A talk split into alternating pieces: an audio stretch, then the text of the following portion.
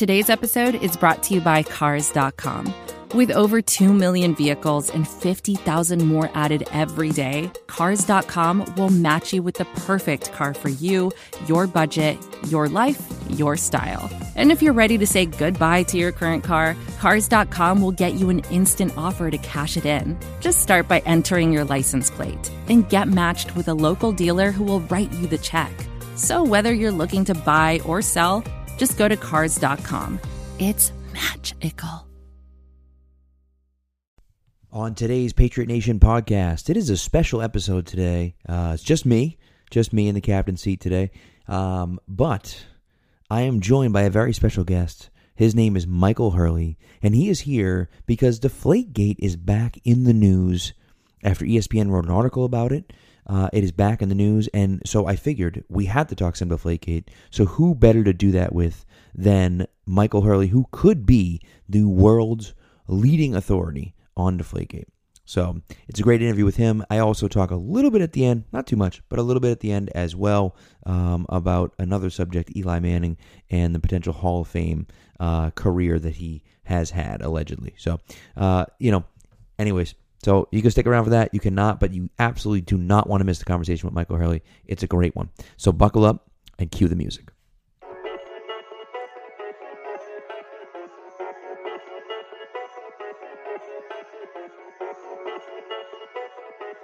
Stack receivers, two to the right. Russell Wilson extends the hands he has. Wilson, quick throw, and it's intercepted.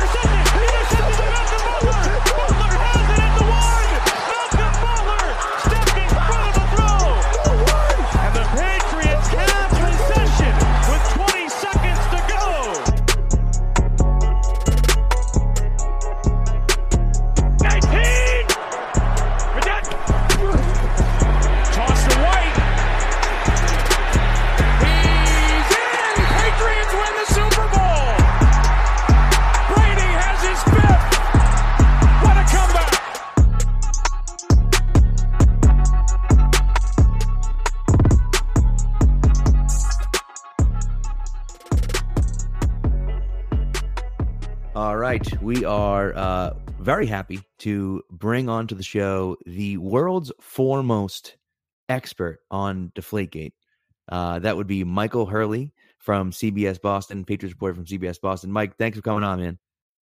Thank you. I appreciate that. It's uh, probably not a very useful title to have, but every now and then uh, it proves useful.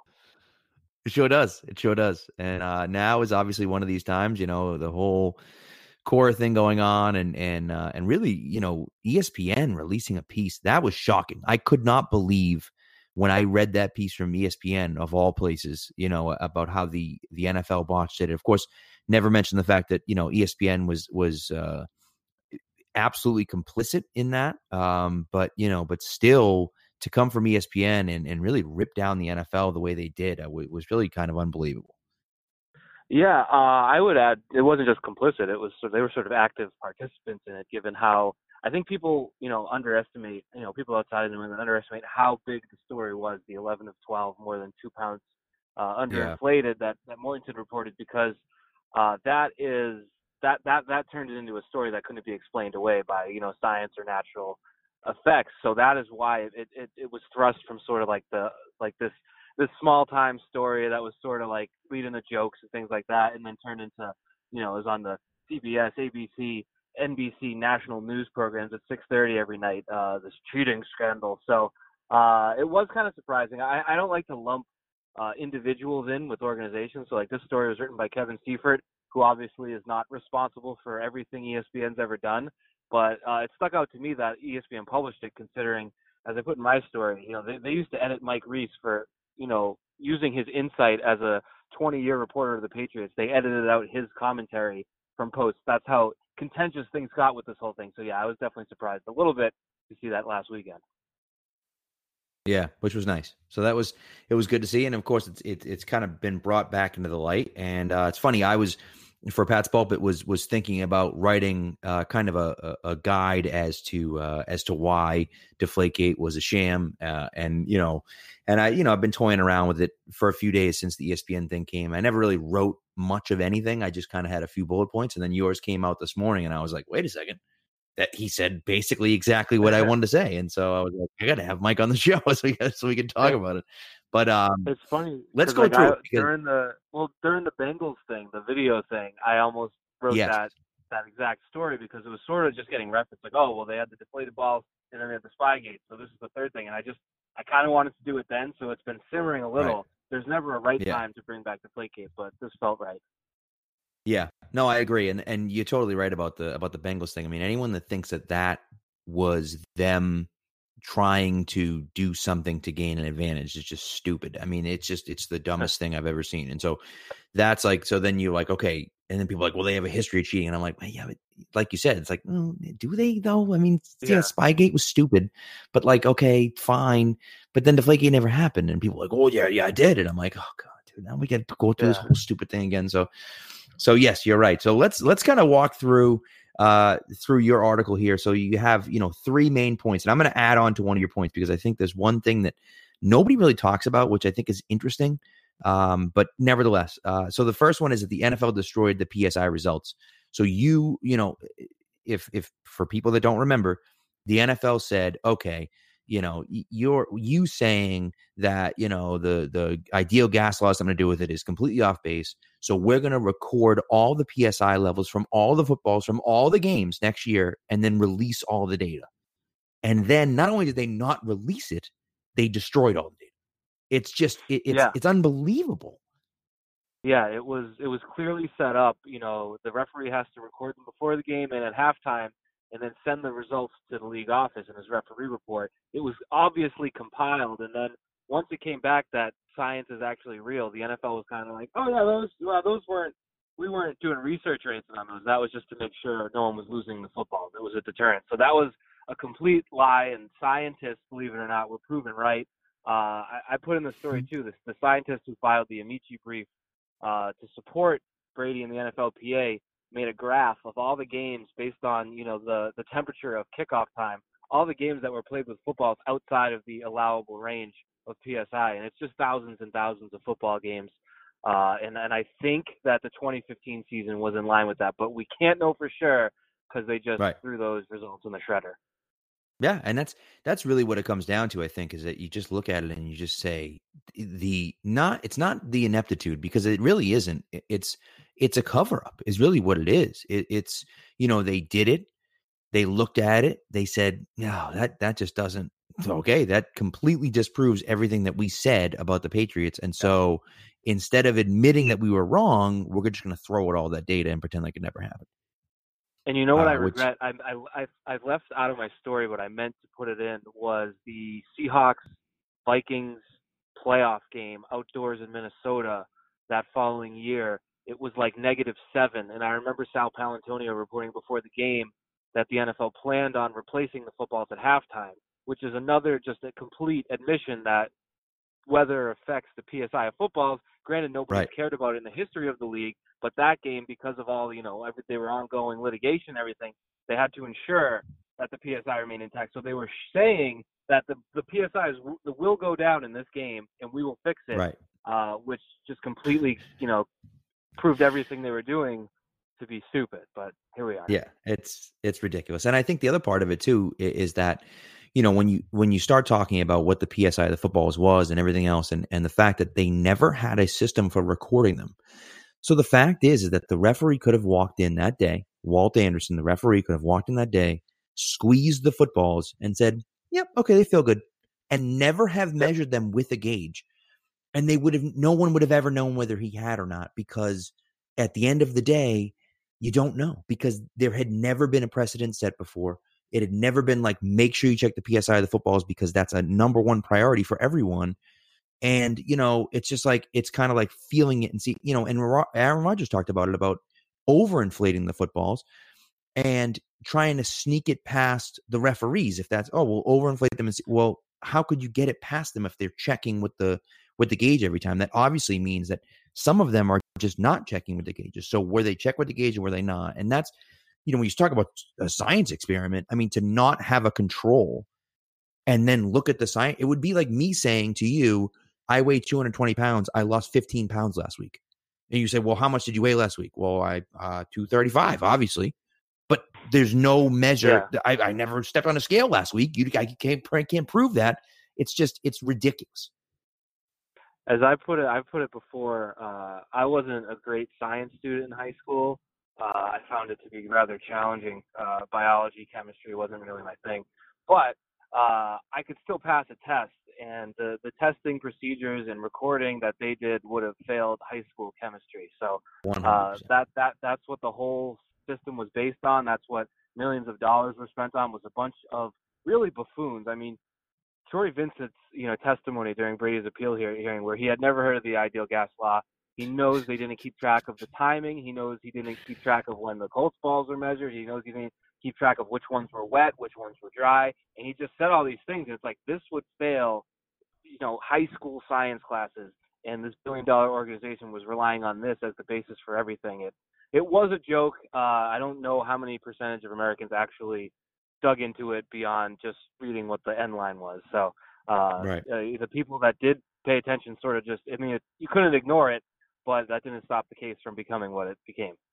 Yep, exactly. So, all right, second point is is the text message from Jastremski. Now, this is really an interesting one, and this is one that I hadn't really heard about before. But he he texted his girlfriend, and here's the quote. It says, "Ugh, Tom was right. I just mentioned, I just measured some of the balls. They supposed to be 13 pounds. They were like 16, felt like bricks." And what you said there is perfect. That you know, in, in your commentary, he said they were supposed to be 13, not they were supposed to be 11 and a half, or not they were supposed to be 12 they were supposed to be 13. Why would he say to his girlfriend they were supposed to be 13 if he knows they're actually going to be less than 13? It just doesn't make any right. sense. And that's a text message sent in October of that yes. year. Uh, it was a Jets Thursday night game. They barely won. That was the game they won uh, against Geno Smith. There was a blocked right. field goal at the end. Yes. Uh, I think they won by two. Uh, it was not a great game for the offense. And I can imagine Brady being on the sideline screaming at, you know, whatever equipment manager or assistant being like, what is wrong with these footballs? I can't throw them. I can't, I can't feel them. And the next day they test them and they're, they're jacked up. And, uh, that that is a big one because when he texted his girlfriend, he was not envisioning a you know million dollar investigation, reading all of his text right. messages five months later. It was just they're supposed to be 13. It's the only mention of PSI from from Jastremski or McNally or Brady at any point during the entire thing, and it was saying they're supposed to be 13, which is right in the middle of the allowable limit.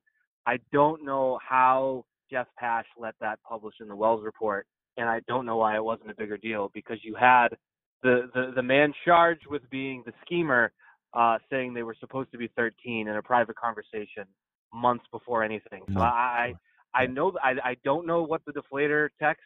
Uh, you can let your imagination run wild either way with that.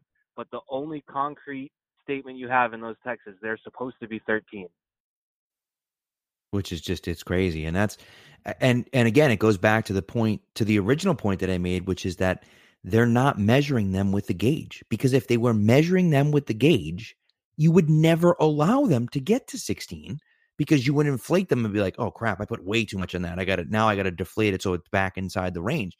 You would the referees would never allow that to happen.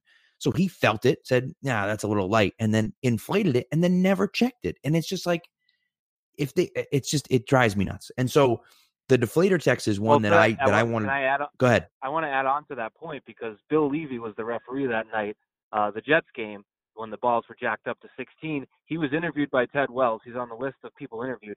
You don't see one shred of anything from that interview in the entirety of the million page Wells report. Uh, so either it wasn't interesting enough or he said something that showed exactly what you're saying, where there was no gauge used. It was just sort of build up to what felt right, and then the game was played. And, I, and if Levy said that, uh, you can understand why the NFL would edit that out of the final report. Uh, I'd love to know what Bill Levy told him because we'll never yeah. know. He retired and was put into like sort of an advisory role, and that's that. Yeah, no, it's crazy. And so, and you mentioned the deflator text, and I think you know, I have I have one thing that I've that has always bugged me about it. And so it, it's not necessarily the deflator text in general, but Walt Coleman, uh, Walt, is it Coleman or Anderson? I always think One of Anderson, them did the tuck I, I do that too. Okay. Yeah, so Walt Coleman was the tuck rule, right? Okay. So Walt Anderson said He lost the footballs for the first time in his 19 year career. Never lost the footballs ever before in his career. And it was when a you know warning just from the league to be on the lookout. correct, exactly, which is insane. But either way, he had never lost the footballs before in his entire NFL career. Well, my question is in order for the deflator text to have any relevance whatsoever, it would mean that the Patriots would have cheated and done this method before. If that were the case, it would mean that they assume, presumably, would have used the same method because why would you all of a sudden change what you're doing? They wouldn't do a different method. You have the same method. If that were the case, then wouldn't everyone have lost the balls? Wouldn't everyone have Right. looked at it and said, you know, it's kind of interesting. It's funny you say that. I never lose the footballs either, except when I'm at Gillette Stadium. That's really an interesting situation. And yet, I never heard one other referee ever come out and say they lost track of the footballs at Gillette Stadium. I never heard Walt Anderson say, I never lost track of the, uh, of the footballs except for the times I was at Gillette Stadium. And so nobody ever talked about it, ever. And so in that Yeah. situation, you say, well, okay, you want to say that there's this whole thing going on, but all the evidence points to the fact that there wasn't something going on. And so this deflator text that happened months before this happened clearly doesn't res- relate to that because it had never happened before. I want to. That's a great point, and I want to in, inject a boost into it by saying that the Wells report uh, said, you know, based on the other officials interviewed, that Anderson was uncharacteristically swearing. He was very upset when he couldn't find the balls. He was kind of losing it a little bit. Um, as we learned during the whole process, a team prepares 12 balls and 12 backup balls. If it was such a big deal, he would have put the bag of 12 backup balls into use Instead, once he found the, the bag of balls on the field, he said, "Oh, okay, there they are. Roll Right. them out." So Yep. a- after getting a warning, which Dean Dean Blandino lied about knowing about ahead of time, we know that emails were passed along from from Grigson onto Kensil, onto Riveron to Blandino. Everyone knew. Uh, they didn't keep track of the footballs, completely lost their minds when they went missing, and then once they found them, like, oh, okay, there they are. We're good now. Instead of using the bag of 12 backup balls that they had right in front of them the whole time. So that whole part never really made sense. But again, no one, no one really cared about it. Yeah. Yeah, it's it's crazy. And so um it really is nuts. And so that again, that to me is more proof that it had never happened before and they're trying to spin this. The only thing that makes sense. That's the only smoking gun they had was those text messages. You take those text messages out and none of it makes sense. And so those Yeah, text I messages mean, were the well, only like, thing. Messages like, like uh, when Jastremski's like, Tom, Tom knows you're stressed about getting it done. I mean, yeah, everyone sort of took that to mean sneaking into the bathroom and, and blowing air out of him, taking air out of him with the needle. It also could have meant, you know, it must be stressful for you, for you to have to be a low-level game day employee telling an NFL referee how to do his job. Like, Right. there- there's there's equally plausible explanations that never really get explored. I'm not telling you I know which one is 100% accurate, but it, it does seem like uh, imagination's always geared toward one way instead of the other. Right. So, and then the last point, your last point was that Roger lied, which sh- I'm sure everyone's shocked about that. I don't even remember Uh, what I wrote because he lies so much. And so, so basically, uh, Goodell was saying that there was no communication between Brady and Jastremski. That Brady never testified about uh, about um, having any contact with Jastremski. And then, when the transcripts were released, it was clear that Brady did testify that he spoke to Jastremski about the accusations, and he spoke at length about those conversations with Jastremski. And so, Goodell basically trying of, that's to sort of. So he Goodell said that Brady said he did talk to Jastremski. Uh, there was a phone call, and then there were meetings in Gillette. Uh, Goodell said that Brady testified that they did not talk about the accusations that were in the media. That they only talked about uh, preparing footballs for the Super Bowl. And Goodell said, "I did not find this credible." Uh, so it later came out when Richard Berman, the judge in New York, released the transcript of Brady's appeal hearing. Brady said, yes, we talked about that at length. We also talked about preparing footballs for the Super Bowl because you got to do like a hundred, but we we did Right. talk about that at length. Uh, and and you can under, I mean, that is what Goodell basically called Tom Brady a liar.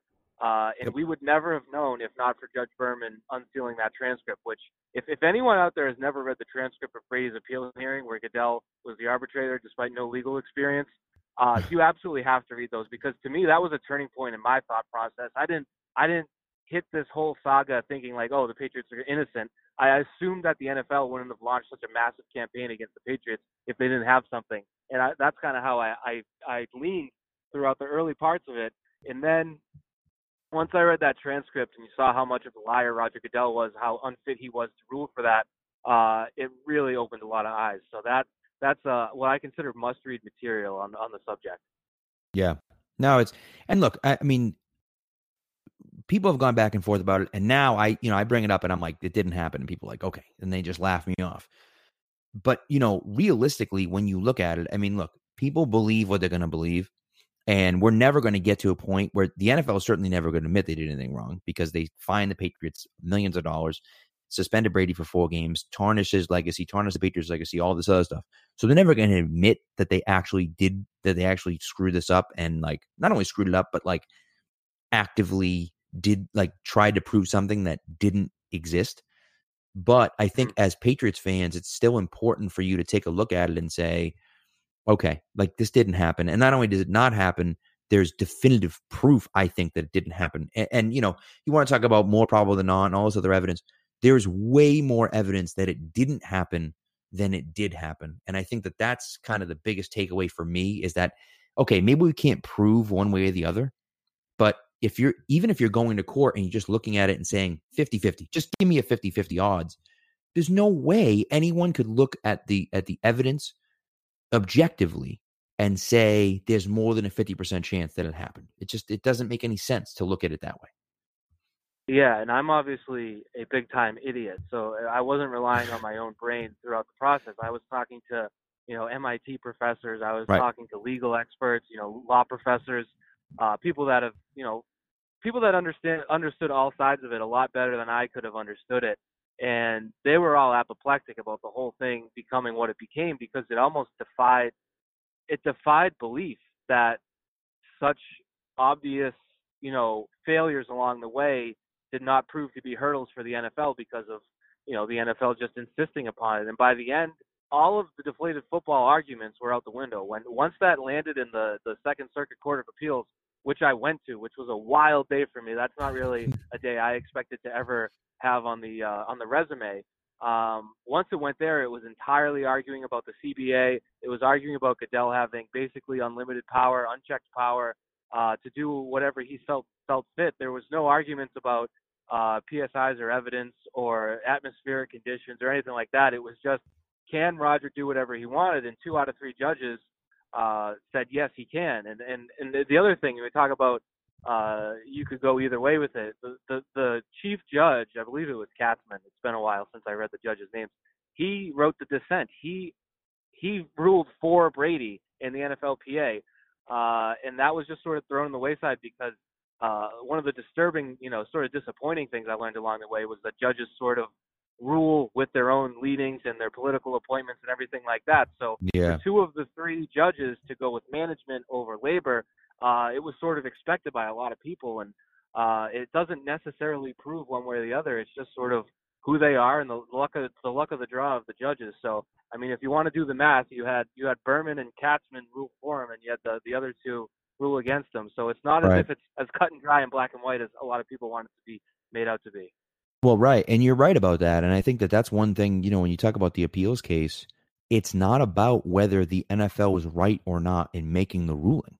That's not what it was. It's not like these judges looked at the evidence and said, yep, that was legit. All they did was say, Goodell has the power to do whatever he wants. We don't care what the case says. It makes no difference to us. It's just, okay, he has the power to do that. So you have to listen to what he says. So they, you know, it's not like they're looking at the evidence. The one guy that did look at the evidence, right, was was the first appellate was Berman, and he's the one that Oh yeah, it. So Berman was uh, Berman was uh, not a fan of the NFL or Roger Goodell.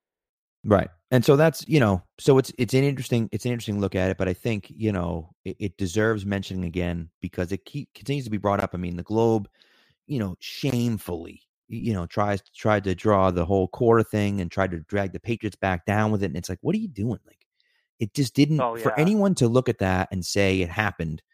And not only did it happen, but it definitively happened and it was it was this horrible egregious che- cheating scandal is just so it not only is dumb, but it's also it just shows what they're trying to do, which is basically either Number one, like the Globe was trying to do, get away from the story that's the actual story, or number two, just drive headlines, you know, like some other people would do. And and you know, that's the frustrating part. Yeah, and I know like it's it's part of the deal when you are the biggest team in the world or the football world at least when you are as famous as Brady and you have Belichick and Kraft and you have all these big players and big names involved, you're going to get more attention than other things. But I always compare it to uh Peyton Manning when his final year, the HGH, the the right. Charlie Sly accusations, the, the the Al Jazeera documentary, and and he, he and you know he had the publicist uh, Ari Fleischer, the former White House uh, PR flack or whatever, uh, basically said they said that yes, HGH was mailed to Manning's house, but it was for his wife, and that that was the explanation. There was no denial that it was shipped there. There was no denial that that you know it was mailed to his house. It was just oh that was for his wife, and that's the final answer. And then all Manning ever had to answer for that was a, a hand-picked one-on-one interview with an ESPN reporter. It aired on ESPN Countdown. They went to the roundtable after, and everyone's like, "Well, he denied it, and he was adamant, so we're, uh, that's that." He said, "No, it didn't happen, so it didn't happen." And then you have Brady standing in front of uh, national media, local media, every media for an hour that day. You know, the day he had the winter hat on and answered every question he could. Uh, I remember Stacey James saying like, "All right, last question," and Brady went for about a half hour after that. He was just on his own. He stood there. He was getting grilled. I remember Borges was grilling him. I remember uh, the the there was the "What do we tell our children? What happened to our hero?" Uh, all these like re- the most ridiculous press conference ever, and Brady just stood there and tried to answer it as honestly as he could. And then they cut to Mark Brunell, who started crying because he didn't believe him. So uh, the right. standard for this situation was different than any other standard. Uh, whether you talk about the Red Sox now or Manning then or any along the way, it was a uh, a bizarre a bizarre era in history. Uh, that that and you know the story that we're talking about now from ESPN. I wonder if anyone outside of New England even read it because I think their minds were made up long ago, like before anything had even come out. No, it's true. It's true. I mean, it's almost like, and I and I feel like you know, that the Wells report was written um, you know, with the conclusion already done before it was written. And so, okay, let's see how we can get to this conclusion before we do it. And that's and that's what, you know, that's what it felt like from the national media where it's like, okay, as soon as the news came out, yep, Patriots cheated, so let's figure out how they cheated and why they cheated and then you know, and the other thing for me, one last thing before we leave it is that, you know, if it provides a competitive advantage, which it doesn't, but if it com- provides a competitive advantage, then that would mean that having a higher PSI on footballs would would then be a competitive disadvantage. It would be like putting stickum on your hands like Jerry Rice would be a competitive advantage because not having stickum on your hands would be a competitive disadvantage if everyone wearing them. Or if a wide receiver, all the wide receivers are now wearing gloves. If a wide receiver went out there without gloves, that's now a competitive disadvantage because you can't, you don't have as much grip on the ball. All that stuff makes sense. The PSI of the football has nothing to do with anything. It, it could provides zero competitive advantage. And again, it would be it's disprove it's proven because then everyone would have their balls at the absolute lowest it could possibly be. Otherwise, it would be a competitive disadvantage for everyone. It just it, that's not the case. Yeah, I mean the whole. I, I mean, there were a lot of things that were insane during that. I mean, everyone's like, "Oh, well, Brady likes a, a soft ball because he has small hands. He doesn't have small hands." Uh, right. Then the, the whole fumble, the whole fumble exploration, which is oh, to me the most embarrassing part of all because if you've ever, I'm not even trying to play like, oh, I'm a football player because I played high school football and never played. So it's not about that. But if you've ever held a football in any in a backyard two-hand touch game, you don't squeeze a football. It's not a Nerf ball. It's that has right. nothing to do with how fumbles happen in the NFL. They talk about quarterback fumble fumble stats. Try holding on to any football, whether it's Nerf or real, when you know Von Miller comes around the edge and tomahawks down on your elbow. Like it's the ball right. coming out. So the, yeah. that whole thing, there was just so many offshoots of just idiocy that to sit there and try to sort of deal with it all uh, was insane. And, and you know, I think you just touched on it. Like the Wells report came out in the first two pages, they said uh, more more probable than not, and at least generally aware. And that was every headline from coast to coast. We ran it too. I'm not saying we're any different. That's but for for 99% of media fans, everyone, that was the story. Uh, after we published that, I actually read the thing and he kind of broke it down, and you're like, "Whoa, this is the worst report I've ever seen in my life. This is not this does not add up. This is a complete mess." And that was on day one. So uh, and right. even then, I was I was giving him the benefit of the doubt on the science because again, I'm an idiot. Um, and then the science turned out to be complete bunk. So Uh, the, the whole thing was really a matter of who wanted to look into it, and the NFL gambled, I guess, to think that people wouldn't want to, and they were right because anyone that looked into it was found it had an easy, very easy time uh, seeing all the holes in it. Yeah, exactly. Well, listen, Mike, thank you so much for coming on. I really appreciate it. It's always good to, I mean, I, you know, me and you, we're one of the few uh, where, you know, we're some of the few. I'm very passionate about the subject. I, I will, till the day I die, insist that the Patriots never cheated. It never happened. Forget about like them cheating cover up. It just never even happened. And so that's, you know, and I know you feel the same way. And it's, uh, you know, it's, it's, it's always, it's always fun to, fun to talk about it, you know? Yeah, I do feel that way. I will say like it's not like nothing is is is concrete necessarily because I uh, reading through those messages again, uh, listening to Jastremski be like, "Oh, let me get you the needle," you know, blah blah blah, and then they're talking about the balls being blown up by balloons. Like it is possible that they had this scheme, but what's what's what's being ignored was that it was initiated in response to a, an NFL referee improperly inflating the footballs, which, as we know, is a felony in the NFL. So either they're trying to counteract a felony or they're doing it. Like that like that to me is the biggest thing where how can one referee pump them up to 16 and that's not a problem, but if a team has them slightly lower by, you know, a half of a PSI, which is negligible, uh, it is the biggest offense in the world. So I right. think the the scope of the whole thing got out of control and the NFL was full of crap when they actually pretended to care about PSI for the only time before or since uh, but yeah, all this empty knowledge in my brain, I'm happy to spill some of it out because uh, it just sits there uh, collecting dust. Agreed. All right, listen. Before you leave, uh, just plug yourself a little bit. Tell people where they can uh, see you, hear you, read you. Uh, you know, Twitter's the easiest way. That'd be Michael F. Hurley. Most of the stuff's there. I I pop on to NBC Sports Boston from time to time. Little quick slants is over now, which well, over for now until until free agency. Yeah. So uh, I'll be quiet for a little bit, I think, but then you know I'll be back. I'll be back. Okay. And CBS nice. Boston, well, obviously, where you can read my 9,000 word stories about Deflategate. yes, exactly. So, all right, Mike, thanks so much. We really appreciate it. And uh, have a good night, all right? Thank you. You too. So, great conversation with Hurley. Uh, as I said to him, you know, thanks for, to him for coming along. And I'll tell you what, man, it, you know, Deflategate is a really interesting situation, and we talked a lot about it. And hopefully, you're a little bit more informed if you weren't already informed. Uh, but I did want to talk just briefly about Eli Manning. There's uh, this whole discussion going on. Clearly, he has announced his retirement on Friday. If you maybe you listen to this in the morning and he hasn't yet, but he's going to be officially announcing his retirement on Friday.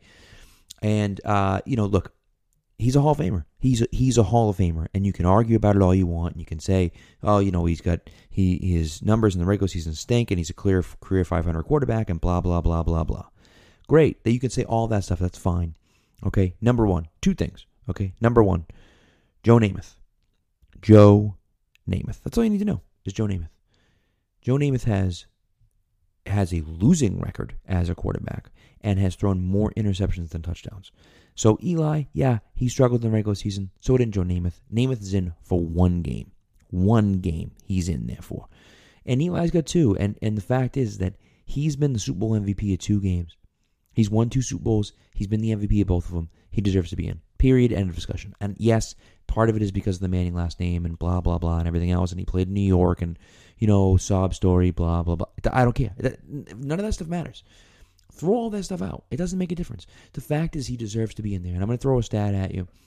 And the stat I've talked about with Brady, and it's kind of hard to quantify, but basically, here's how it goes. Okay, a lead changing drive in the fourth quarter or overtime of the Super Bowl. Okay, in other words, a drive that either started with the game tied or with their team losing in the fourth quarter or overtime of the Super Bowl. This is just the Super Bowl.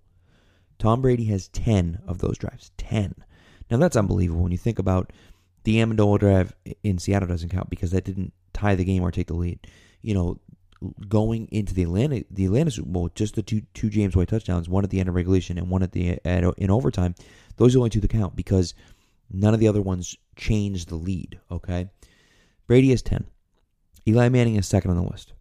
Okay? Eli has 3. Now obviously he has the he has the throw, the um the helmet catch, okay? He has the the throw to Manningham which ended in the in the Ahmad Bradshaw touchdown. But he also scored another touchdown before Brady drove the Patriots down and, and threw a touchdown pass to Moss. every other quarterback, every single other quarterback in the history of the NFL has either one or zero of those touch drives. Every other quarterback in NFL history. Tom Brady has 10, which obviously is the most. Eli Manning has three in two games. Okay? So my thing is this. You talk about the defense and talk about how, you know, this happened and that happened and this happened and well it doesn't matter because it wasn't him. The fact is is that with his team losing in the fourth quarter 3 times, he drove his team down and took the lead. 3 times that happened in two Super Bowl games, okay? And again, as I said, every other quarterback in the history of the NFL has either done it once or done it zero times. And, you know, Joe Montana had the drive, which of course was amazing. It was a phenomenal drive. But think about the pass that Eli Manning threw to Mario Manningham. I mean, that was a hell of a throw too. And you think about where that that drive started. Very, um, that drive started really deep as well. And so, you know, it's not as though it's not as though he's done nothing in these games. Yes, I understand. Okay, he's not he's not the greatest quarterback of all time. I get it. Okay, we all understand that. We all know that. But the fact is, is that that was an 88 yard drive to win that game. And it was a gorgeous throw to Mario Manningham on the, on the first play. And so you start looking around and saying, man, he really, he, you know, yeah, okay, his regular season numbers stink, but his postseason numbers are great. And he's a quarterback, and he's got two Super Bowl MVPs. And so for that reason alone, he's in the Hall of Fame. And you can argue about it, and you can hate it, and you can say, you know, the Manning face and all this other stuff. You can say all that. But at the end of the day, it doesn't matter because he's getting in, and I think he deserves to be in. So, anyways, that's what I got for you. So, anyways, just me. Uh, wanted to thanks Mike. Thanks to Michael Hurley again for coming on. I appreciate it. We're gonna be back. Uh, if not next week, we'll be back the week after. We're gonna be talking about. We're gonna be previewing some draft things. We're gonna be going position by position, probably talking about some of the Patriots' needs in free agency and in the draft as well. Um, and you know, kind of looking at storylines as we go throughout the year. Okay. Um, you know, hopefully you've been listening to Mark uh, talking about the Senior Bowl. We have a lot of good stuff coming for you uh, on this on this feed. So we appreciate you tuning in, and thanks for listening. And we'll talk to you. We'll talk to you soon.